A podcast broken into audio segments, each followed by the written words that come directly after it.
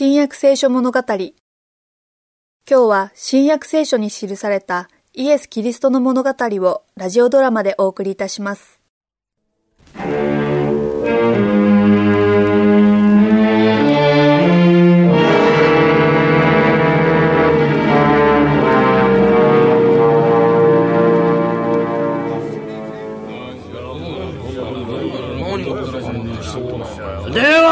会議を開きます。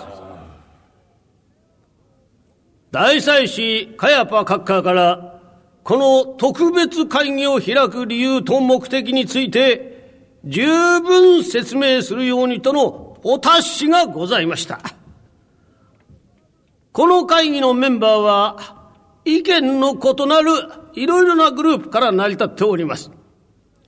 中にはイスラエルは無条件にローマの命令に従うべきだと主張する方もおられます。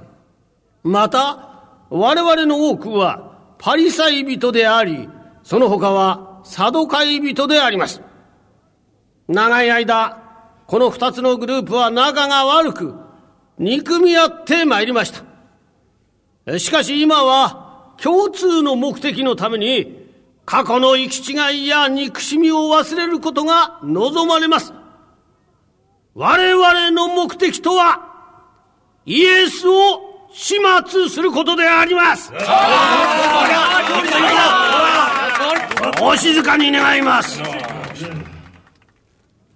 では、議会の長老であり、議長であられる大祭司カヤパ閣下、どうぞ。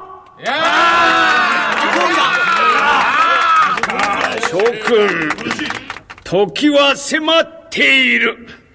民衆はナザレの男をイスラエルの王位につけようと熱望している。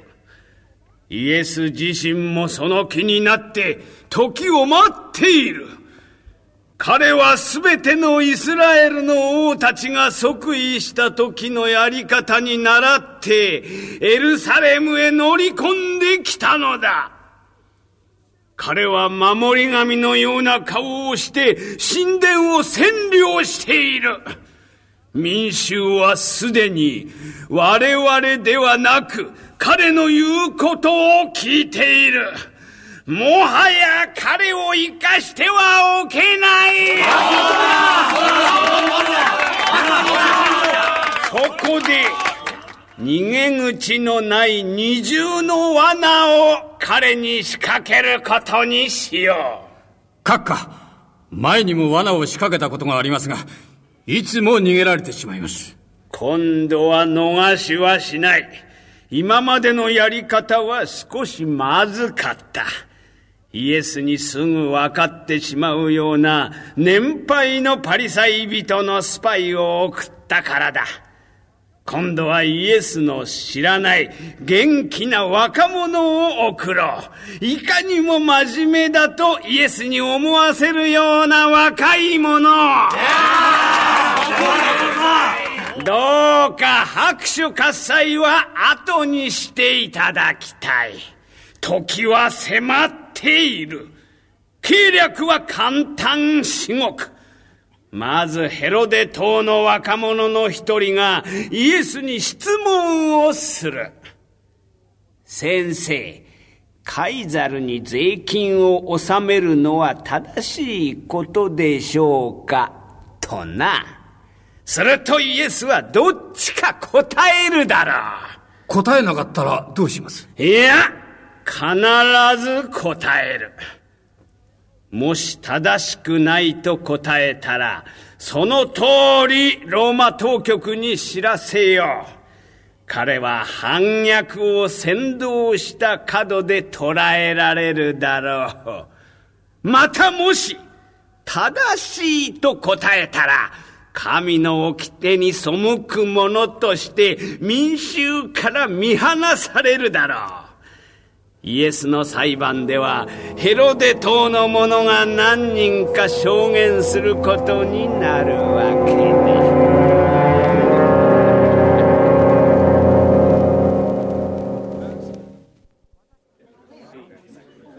先生、私たちはあなたが真実な方であって、真理に基づいて神の道を教え、また人に分け隔てをしないで誰をもはばからないことを知っています。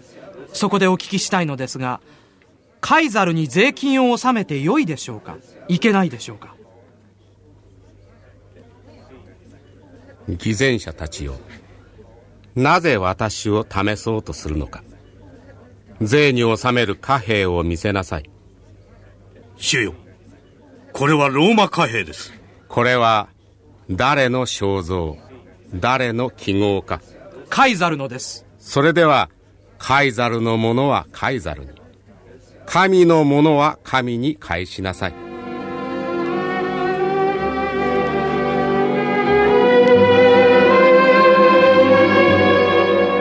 閣下、彼の言葉には何も言い返せませんでした。なるほど、わかった。思ったより賢い男だな。こうなったら第二の計略で行くしかない。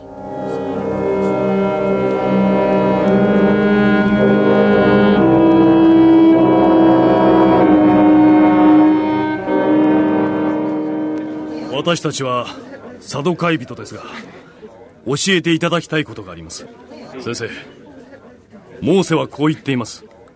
もしある人が子がなくて死んだなら、その弟は兄の妻をめとって兄のために子を設けねばならない。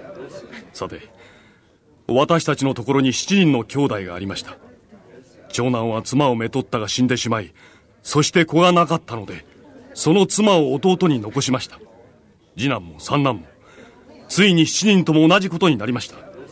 最後にその女も死にました。すると復活の時には、この女は7人のうち誰の妻なのでしょうか。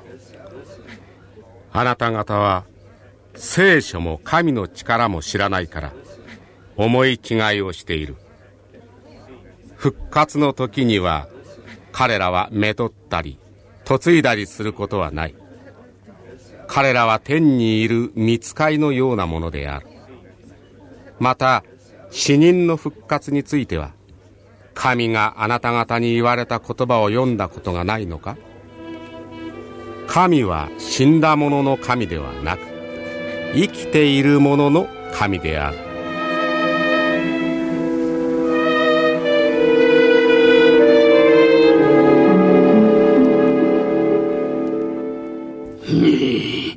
イエスはサドカイ人に恥をかかせたのだな。奴の身に不利になることをその口から言わせてやるのだ。誰かうんと抜け目のない立法学者に戒めの大切さについてイエスに尋ねさせてやろう。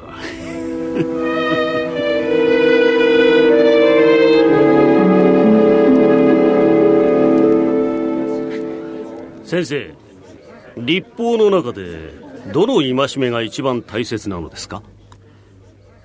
心を尽くし、精神を尽くし、思いを尽くして主なるあなたの神を愛せよ。これが一番大切な第一の戒めである。第二もこれと同様である。自分を愛するようにあなたの隣人を愛せよ。これらの二つの戒めに律法全体と預言者とがかかっている。先生、仰せの通りです。神は一人であってその他に神はないと言われたのは本当です。また心を尽くし、知恵を尽くし、力を尽くして神を愛し、また自分を愛するように隣人を愛するということは、すべての犯罪や生贄よりもはるかに大事なことです。あなたは神の国から遠くない。このように誰もイエスに言い返すことはできませんでしたし、その日からのち誰一人イエスに質問を浴びせようとはしませんでした。